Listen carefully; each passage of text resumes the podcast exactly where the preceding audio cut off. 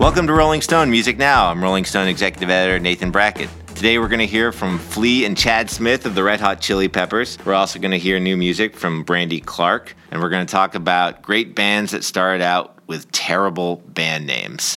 When you need mealtime inspiration, it's worth shopping Kroger, where you'll find over 30,000 mouthwatering choices that excite your inner foodie. And no matter what tasty choice you make, you'll enjoy our everyday low prices, plus extra ways to save, like digital coupons worth over $600 each week. You can also save up to $1 off per gallon at the pump with fuel points. More savings and more inspiring flavors make shopping Kroger worth it every time. Kroger, fresh for everyone. Fuel restrictions apply.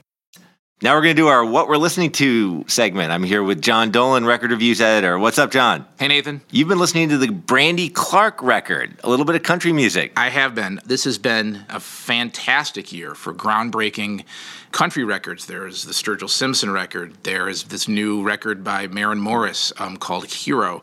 And now there's this uh, Brandy Clark. It's called Big Day in a Small Town. She debuted a couple years ago with a record called 14 Stories with song titles. Some of the song titles were uh, songs like "Hungover," "Take a Little Pill," "The Day She Got Divorced," "Illegitimate Children." So you can kind of see where she's coming from. A little darker than kind of like bro kinda, country that's out there, exactly, right? Kind of hard scrabble, taking Loretta Lynn to the nth degree, kind of stuff with small, with those kind of that kind of storytelling. She's buddies with uh, Kacey Musgraves. They've written together, um, along with Shane McAnally, yeah, too, who, who's a big songwriter. I mean, it's int- one thing that's happening now in Nashville that I feel like I'm I'm seeing more as an outsider is just that more songwriters are getting big as artists, which is not always the way it goes. Like Chris Stapleton was a songwriter before he he made it very big last year. He was probably the biggest country artist last year, and now Brandy Clark seems to have like be having a real breakthrough as an artist. Yeah, and what makes this record great is the way it kind of sticks to traditional kind of country storytelling and themes, but it's she likes gravelly guitars. It's catchy. The, right. the rhythms are, are, great. It's right. it's not like she, it's not a rejection of the kind of pop side of Nashville right. that you'd get from like Taylor Swift or whatever. It's from the old days. You know, it's, it's, or the, and this is definitely not like alternative country. No. you know, it's not like the Drive By Truckers or something. This is this is like working within the Nashville system, but like kind of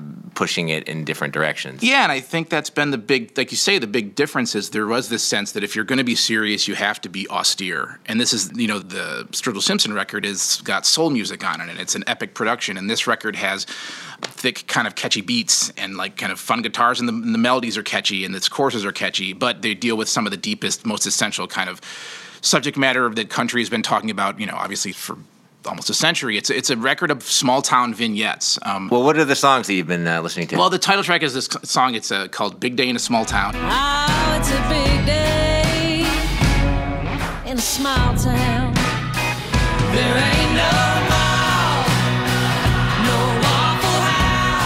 It's this kind of series of tragic comic small town grotesques, I guess. There's a guy drives to see his buddy's football game while he's drinking and he crashes his pickup and flips it over just as the kid, his buddy scores a touchdown. There's a line, somebody went to Walmart, nothing but a nightgown. There's stuff like that. It's just kind of like when you drive through a small town and you kind of think there's nothing going on here, but all the little stories inside it, kind of in almost like a Sinclair Lewis or Sherwood Anderson kind of sense. And then there's another one called Homecoming Queen about kind of when you you know, I don't know, you're run, you're on Facebook and run into somebody and you're like, oh wow, what happened to them? Ten years later, they look pretty rough. 28 shouldn't look this old, but the last 10 years sure took their toll on the girl in the picture with the plastic crown. That sequin dress wouldn't fit her now. The story behind, you know, you were the homecoming queen. Now, you know, you're staying with your husband because you love him, but it's not easy. You know, your looks are changing. You're kind of try- coming to terms with a new reality. And she gets inside these perspectives in. Um, those are the kind of songs that I feel like are still happening a lot in Nashville that other musics just don't do that well, you know? Well, and definitely in terms of just the, the sort of empathy and the intelligence with these things are kind of taken out. It's true. They are stories about the way American life is lived and told in a way that's like direct but also kind of fun. There's a lot of sense of humor in, in these songs. One of them is called Three Kids, No Husband. She lights a cigarette out on the balcony when she gets a couple minutes to herself. This one's actually a pretty dark one, but it's kind of like, you know, w- the life of just someone who she had a lot of talent. She probably had a lot of charisma and smarts, but like, you know, got pregnant, has three kids, husband's gone, works in a diner, like lives in the, the small apartment, goes out on the porch to like have a cigarette and think about it, and just kind of like what it's like inside that life. The last song on the record is sung from the perspective of someone talking to their dead dad and kind of saying, Boy, you know, I'm glad you're not around to see all the things that are happening wrong with this town and with America in general. But at the same time, if you were around, you could help me kind of figure them out. I hate you had to leave us. Glad you didn't live to see this. The broken pieces of the family it's very moving and there's some songs on here that if you can get through them without like being a blubbering puddle of you know of, of, of, of, sentiment you are uh, made of starchier stuff than i am i guess it's a really really moving record proceed with caution yeah exactly all right all right well it's big day in a small town and that's out now the other uh, album you've been listening to a lot lately is the new one from uh, Mitski, another uh, female singer songwriter. Yeah, basically, I mean, in some ways not dissimilar. Like definitely this record is called Puberty 2. It's her second album. It is already being kind of championed as the breakout indie rock album of of the year, I think, along with I guess the Car Seat Headrest album. Not and we've talked about one of her songs, "Best American Girl," before on, on the podcast, but th- now the, the whole album is out. The whole album's out this week. So quickly, who is Mitski? Uh, her name is Mitski Miyawaki. She is a songwriter, singer uh, in living in Brooklyn, but her background is uh, kind of is a she grew up was born in Japan, lived, I think, in the in the Congo for a while, lived around the world a little bit before her family settled in America, and that kind of sense of in betweenness and identity that's kind of in flux is a big big theme of her songwriting. And it's also kind of comes out in the music itself, which kind of skirts a lot of different genres. You can hear bits of there's you know Sharon Van Etten kind of indie rock songwriting. You can hear little bits of like Liz Phair and PJ Harvey, but you also hear maybe elements of kind of art pop, Kate Bush, um, uh, St. Vincent, uh, Tune Yards. The first song on the record, the rhythm track is just a CD skipping for a little while, and it develops into this real kind of like funky sort of sax solo song that's got a lot of kind of that's like uh, it's called Happy, and it kind of gets that that theme of like not necessarily having sure footing.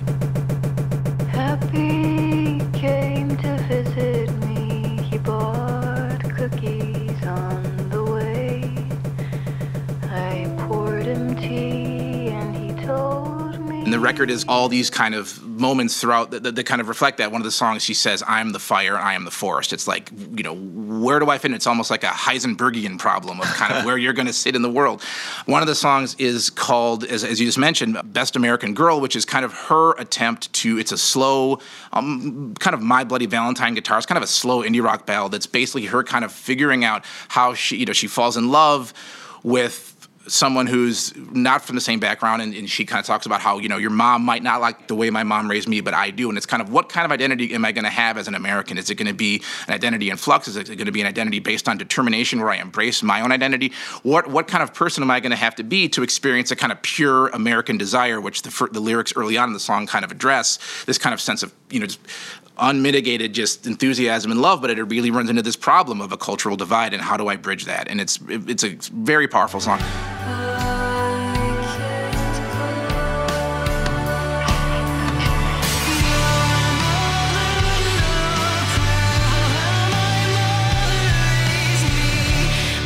And a lot of these songs just have, have a real sweep too, and then build. Well, the album yeah. itself, you're right, and the album itself is kind of it's her first record, uh, which came out a couple years ago, was was good you know, indie singer songwriter stuff, like close to kind of a Sharon Van Etten. But this album, it's more shapely, it's more rhythmic, it's more it go it, it, flows between different styles more more fluidly.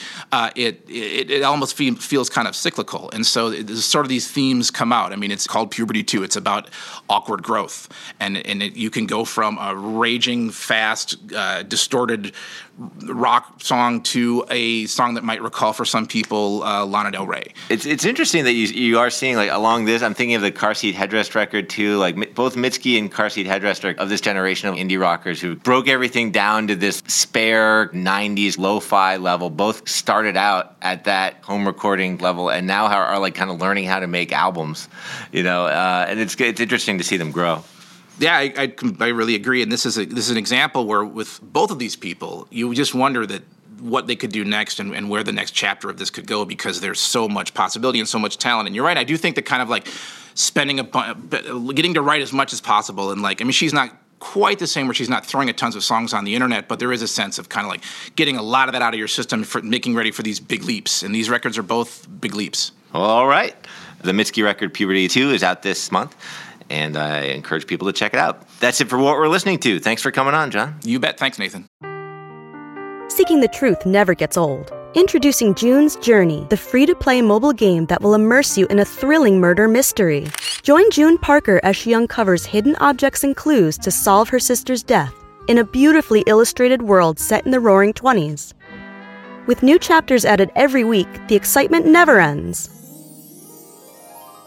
Download June's Journey now on your Android or iOS device or play on PC through Facebook Games.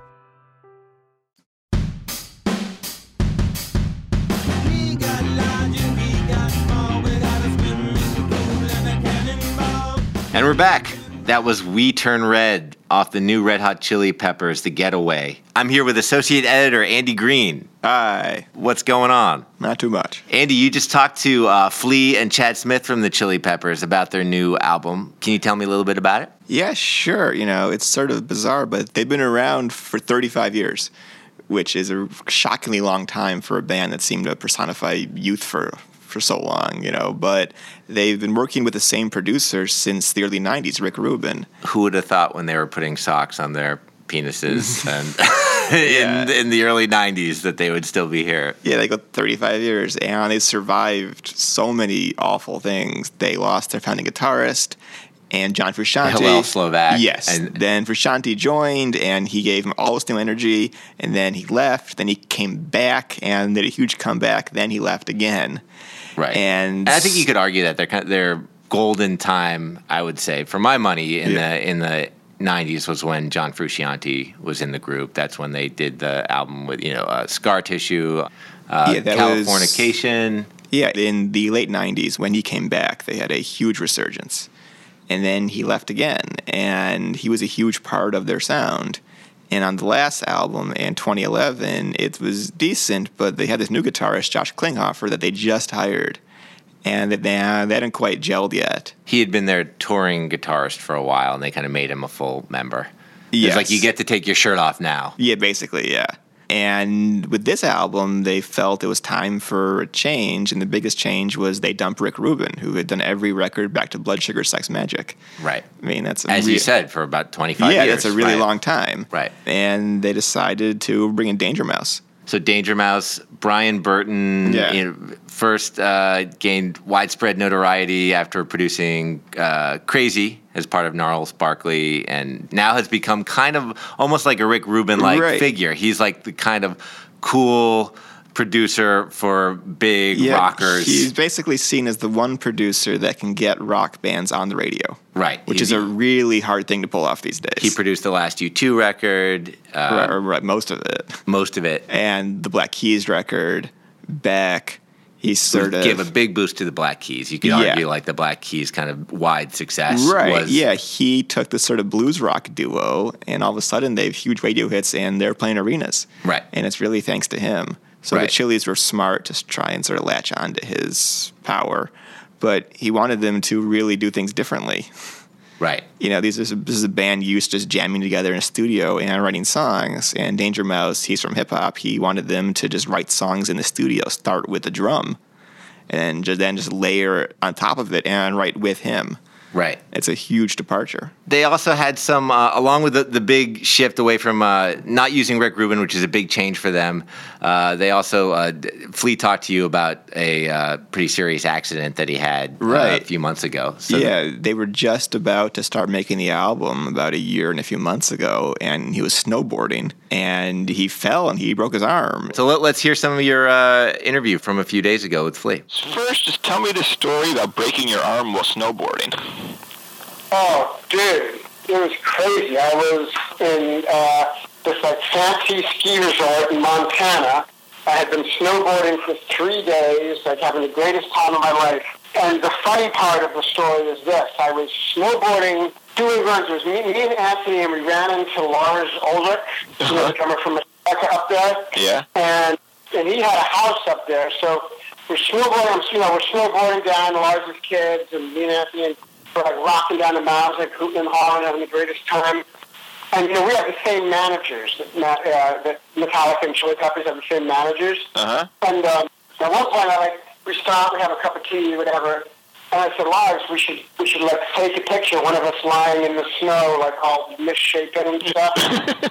you know, like Pollyanna when she fall off the house, you know. Yeah. And, and uh, take a, a picture and, and trick Q Prime that one of us broke their leg, you know. Uh-huh. And we're like, oh, oh, oh, oh, laughing about it, you know. We get back, and then we like literally 40 seconds later, I'm like jetting down this mountain, going like 50 miles an hour, and I just wiped out so bad. It was just kind of a weird thing I couldn't see, and I hit this flat spot in the mountain, and bam! And I just snapped my arm, man. I broke it in like five places, got really bad nerve damage, big pieces of bone got shorn off. I just completely fucking thrashed my arm, and um, and it was a you know big big complicated surgery to get it all back right, but. In six months of uh, not being able to play bass, and well, so did they now, did they life flight you to a hospital, or or what happened? Yeah, no, they they they just like stuck a jar of Vicodin down my throat, and um, and know, yeah, no, I was like, I was, I got, I was like on a morphine drip in an ambulance, went to the hospital in Montana, then I went back to LA to have the surgery done. It just, man, it was hard. It was like, you know, it was Yeah. a very difficult, painful, sad experience. And this was how long ago did did this happen? This is like it happened in February of last year. Okay. So, yeah, so yeah, and so and and and you know we were just about to go record our record then, Right. and I never and everybody told me that I was so bummed and.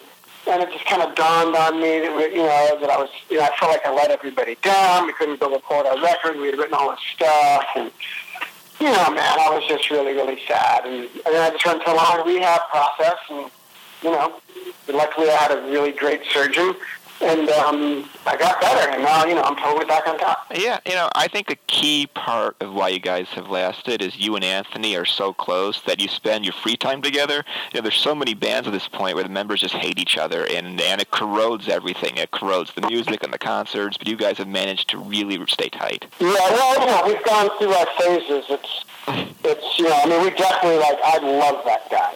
Right. I, mean, I love him. I'm in love with him. I love him. He's my fucking soulmate. You know, what can I say? You know. Uh huh. And I like our relationship is some kind of weird psychological study if I think about it, like how almost like a north and a south magnet that they kind of repel each other, but they have to be together to, for the earth to live kind of vibe, you know what I mean? Uh huh.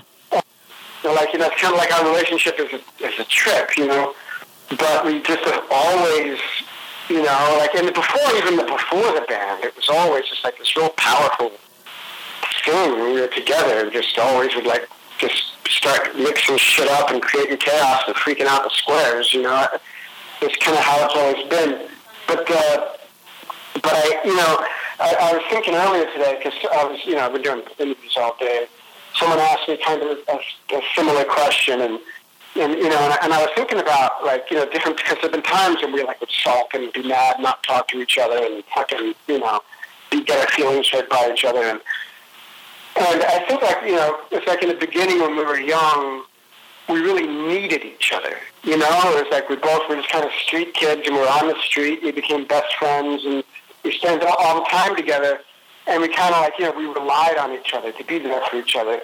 But then, like, you know, around the time Blood Sugar came out, and we first, like, you know, everyone got a million dollars and a nice house, and a car, and all this shit. You know, a washer and a dryer and a fancy rug.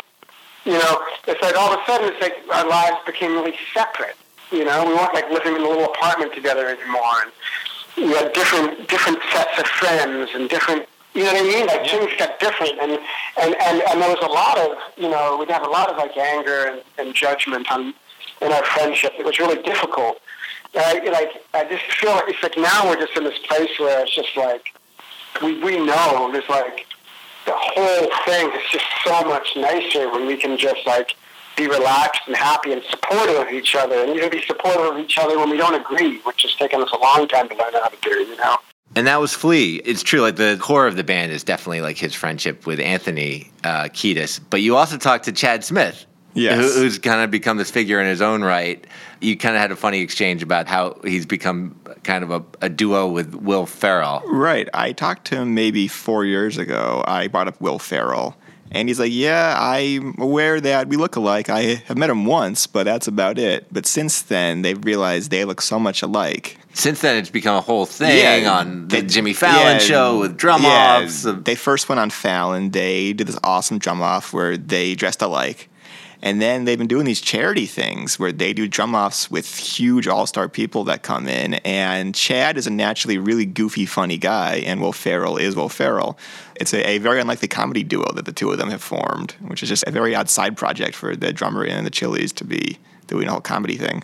All right, well, let's hear uh, a little bit of Chad talking about this. I spoke to you maybe three or four years ago, and at the time you told me that you barely knew Will Ferrell, and and now the two of you are like this new comedy duo. It's pretty amazing. I don't know.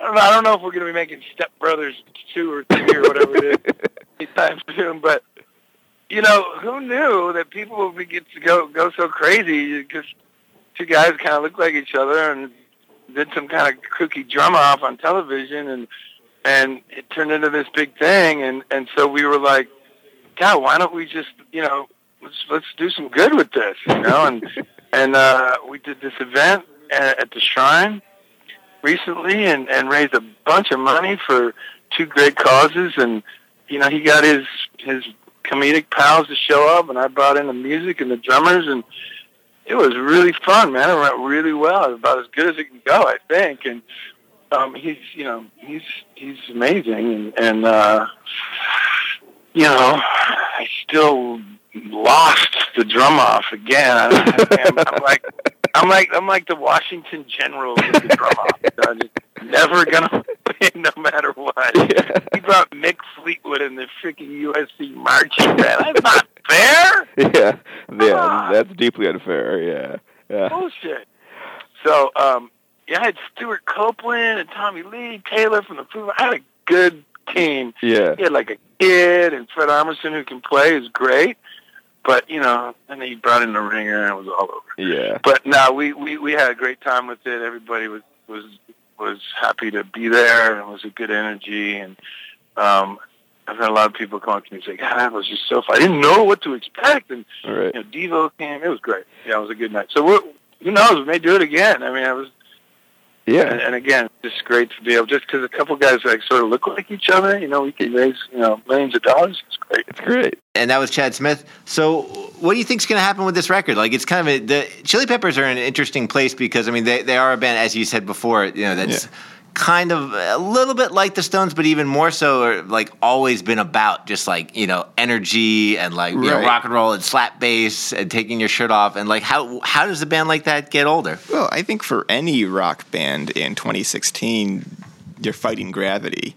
There's no rock radio. There's not a huge infrastructure that supports rock anymore, and particularly for a band that's been around for, as I said, for a third of a century you know, it's very easy to tour and play your hits, but actually to get momentum on new songs. I mean, you could say that you're fighting gravity, but it's I, I would argue that it's like a lot of these bands are still playing in arenas. I mean, no, you're not you're not fighting gravity. In the, you're fighting gravity in the traditional no. record company sense that you're not going to get played on like ha- right. going to have a hit, but you yeah. can still play the Barclays oh, Center. Oh, sure, you can play the Barclays Center and be an oldies act, but you're fighting gravity and you try and move forward and really have something that you do new that makes a big impact the, the thing is, it's tricky because even a new band like Vampire Weekend like right. isn't getting much radio play per right. se, but then they'll play an arena. Yeah, true. But they're the exception, perhaps, and they can't I'm questioning your negativism. Well, I'm Vampire Weekend play arenas outside of Brooklyn. No, they're a theater. Act. Well, that's the question. Yeah, we'll see uh, in our episode yeah. about the next Vampire yeah. Weekend album this uh. But the core of the group is still Flea and Anthony. It's been that way since they were in high school.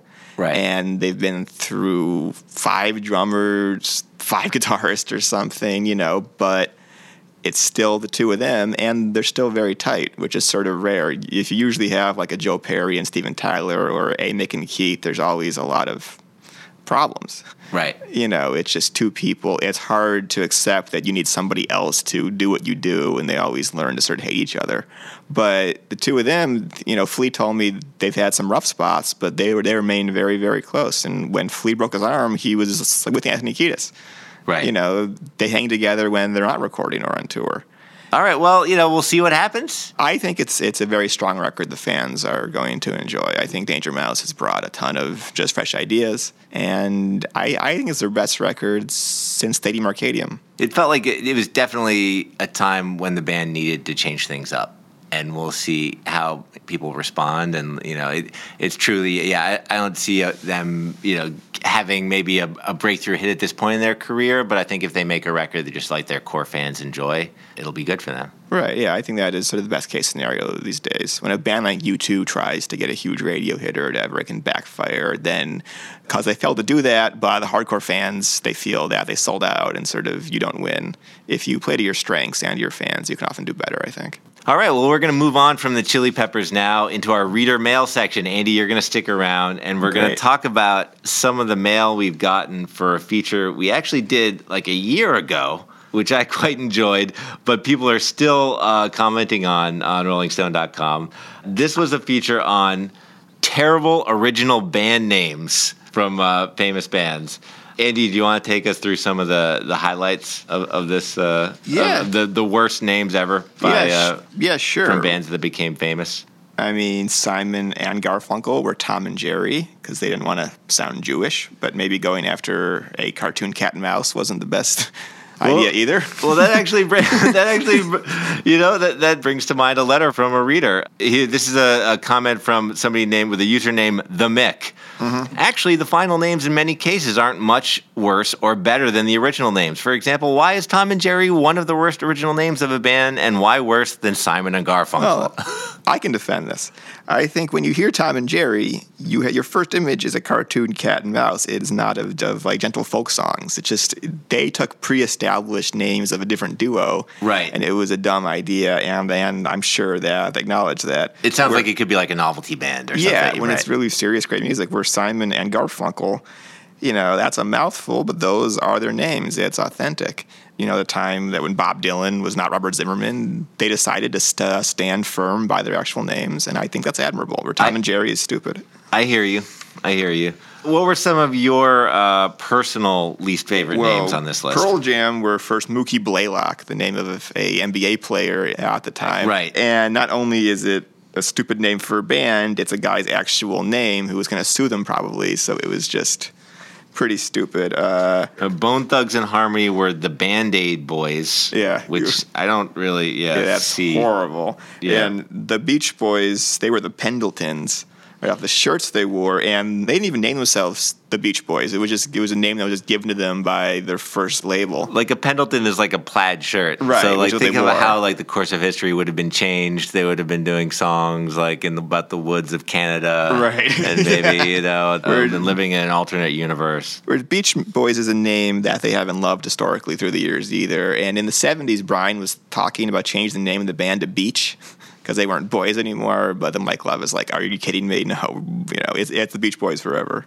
I personally I like uh, Radiohead's original name, which was On a Friday. Which I, I just yeah. you just can't see people like losing their heads in Madison Square Garden to like kind of the the awesome pseudo psychedelic songs by On a Friday. No, it's no, just, it was was definitely smart to change it to just like Radiohead. And the Cure were called the Obelisk.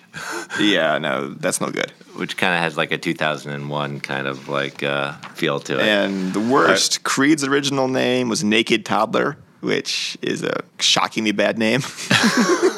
it implies so many things that you, that shouldn't be implied with a band name. Although you know they're probably graded on a curve because they are Creed. Yes. You know, so yes, they're a crappy band that we all hate, but right. they you shouldn't be called Naked Toddler. All right, let's read a couple letters. Um, all right. This is from a reader named James Hyken. How about the Warlocks, who changed their name by randomly opening a Funk and Wagnall's dictionary and pointing to an entry, Grateful Dead, a literary motif where a corpse is rescued from desecration by a good Samaritan who later receives assistance from a stranger, the spirit of the Grateful Dead? How about them? Yeah, but the Warlocks is a pretty good name to start yes, with. I think right. they just didn't they have a um, a copyright issue or something because there were a UK band called the Warlocks. There might have been an issue. Right. If not That's copyright, often a problem. Just, it was yeah. something that they had to deal with. Right, but the Warlocks is not a terrible name, so I don't think they deserve to be on this list. All right. Uh, okay, this is just kind of a more random comment from a user named Rob. I think we can all agree that the Partridge Family is the best band name of all time. Well, I don't agree with that, Rob. And I question the Partridge Family are a band, even. I mean, I guess so. If the Monkees are a band, I, I, think love, the Partridge Family get in if the Monkees are. I band. guess David Cassidy sang the songs, but it's not like Danny Bonaduce was actually playing bass or anything, you know. But okay, and this is from a uh, user named Stony P Slap. mm-hmm. Soft White Underbelly was first formed at the House on a Hill after a Country Joe and the Fish concert at SUNY Stony Brook in 1967. So Soft White Underbelly became. He's referring to. It's Blue Oyster Cult. You know, Blue Oyster Cult is no great shakes either. I'll have to say, but that's better um, than soft white underbelly. You know, again, in that alternate universe, maybe we, we would have just gotten used to soft white underbelly. And, right. and we would be laughing about this, you know, this world where right. they were named Blue Oyster Cult, but which is come on. But know? don't fear the Reaper Blue Oyster Cult. It's sort of all satanic it, a little isn't bit. It just like what we're used to, maybe. Anyway, I'm yeah. going to finish Stony Peace Lab's comment. Yeah. Okay. Uh, the band, the former Soft White Underbelly, were so loud that a noise complaint was called in from a mile away. I left as the police were arriving. By the way, one of them still owes me three dollars. well, at least he knows what they're named now. I hope Stony P Slap gets his three dollars yeah, someday. Yeah, probably not. Uh, why don't we just end with a couple more of our favorites? We should we should read Vinny's letter because I want to respond to him. okay, this is from a user named Vinny Stafford. Yeah. Okay, interesting article, but I think you should have done a little more research in regards to Kiss.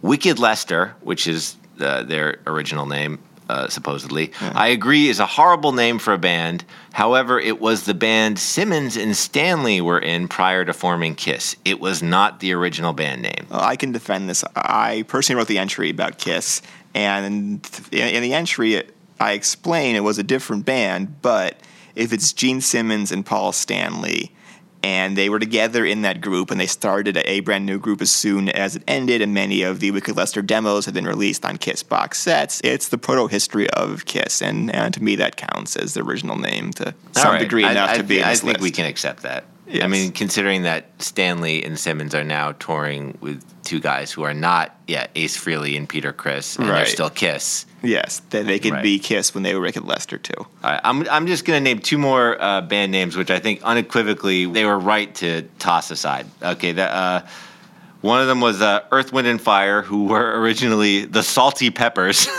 yeah, which that's just, no there's good. just nothing good about that. Yeah, that's not good. And then finally, I, I would have put this one uh, number one, uh, the Doobie Brothers. Again, yeah, the Doobie Brothers, not maybe not the best name, but it's it's you know it, it rolls off the tongue. Their original name was Pud.